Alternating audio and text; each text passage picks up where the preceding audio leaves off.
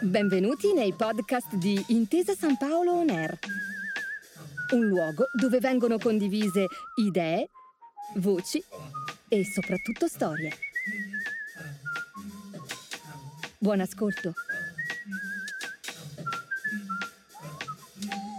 Benvenuti a Seminari dell'Innovazione, una serie di appuntamenti organizzati dal Neuroscience Lab di Intesa San Paolo Innovation Center che nasce con l'obiettivo di illustrare e diffondere le evoluzioni delle ricerche condotte nell'ambito delle neuroscienze.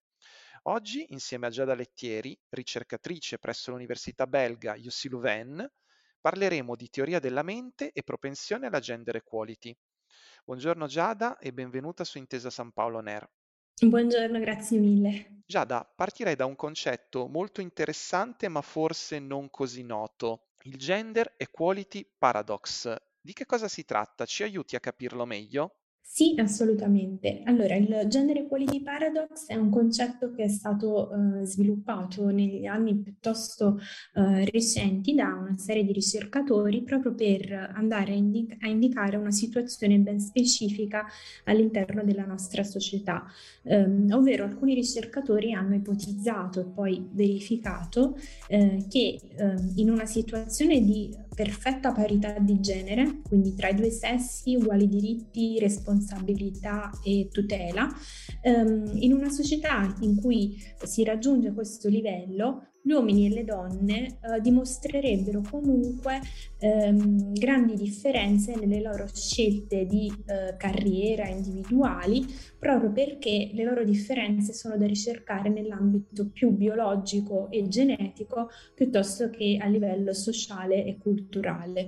Quindi sostanzialmente quello che i ricercatori hanno ipotizzato e poi con una serie di studi hanno eh, verificato è l'esistenza che in paesi che sono eh, più avanzati dal punto di vista di parità di genere, quindi vengono considerati paesi in cui c'è quasi una perfetta parità tra um, i due sessi, in realtà le differenze tra uomini e donne siano ancora più marcate rispetto a paesi in cui la parità è, ancora molto lontana. E questo sarebbe dovuto al fatto proprio che biologicamente maschi e femmine hanno caratteristiche diverse che quindi li portano a fare delle scelte diverse. E per questo è, diciamo, il paradosso del fatto che in alcuni paesi uh, più equi, in realtà la differenza tra i due sessi sia maggiore e non minore.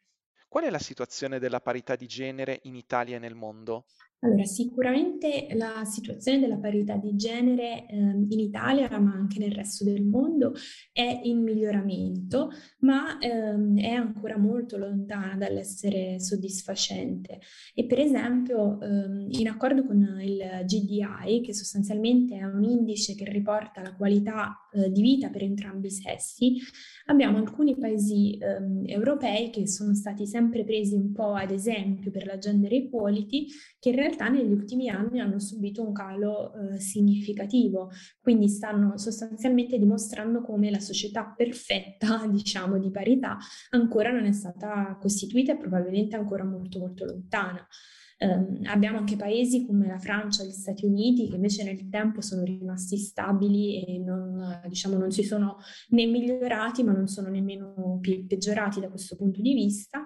Uh, mentre invece l'Italia uh, negli ultimi vent'anni stava seguendo effettivamente un trend in crescita, quindi sembrava progredire come situazione di parità uh, di genere, ma ehm, negli ultimi 5-10 anni in realtà la situazione italiana risulta um, in calo in maniera significativa e infatti siamo stati superati comunque da altri paesi europei come la Spagna o il Regno Unito come indicatori di qualità di vita tra, tra i due generi. Quindi diciamo che globalmente la situazione sicuramente non è pessima come qualche anno fa, eh, però abbiamo ancora molta strada da fare.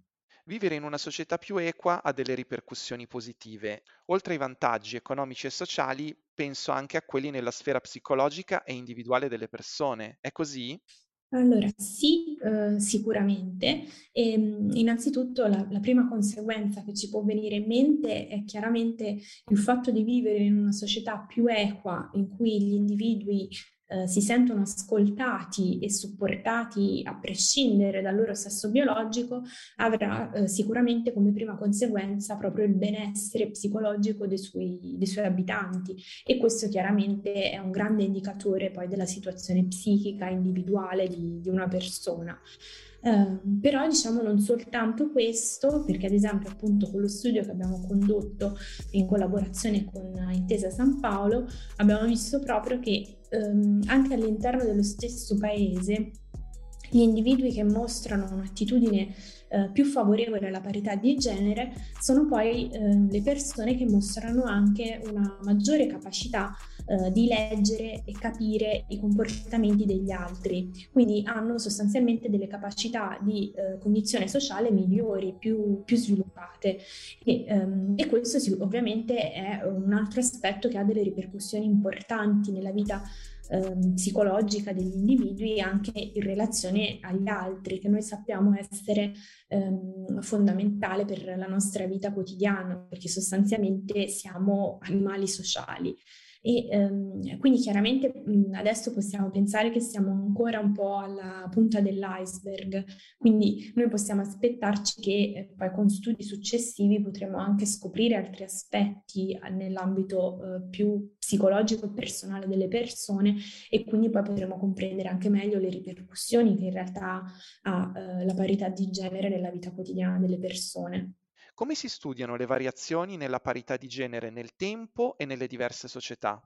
Allora sì, ehm, diciamo che ultimamente eh, i ricercatori stanno sviluppando sempre eh, metodologie più avanzate e soprattutto diverse e ehm, un modo che è a nostra disposizione, che eh, come gruppo di ricerca noi abbiamo iniziato a, ehm, ad utilizzare, è quello di andare ad esaminare i eh, prodotti culturali di una, di una certa società.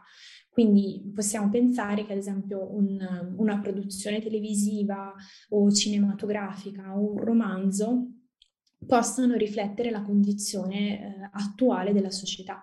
Quindi mh, questo lo possiamo dire perché banalmente eh, l'uomo diciamo, tende a rappresentare eh, ciò eh, che conosce, quindi ciò di cui ha esperienza.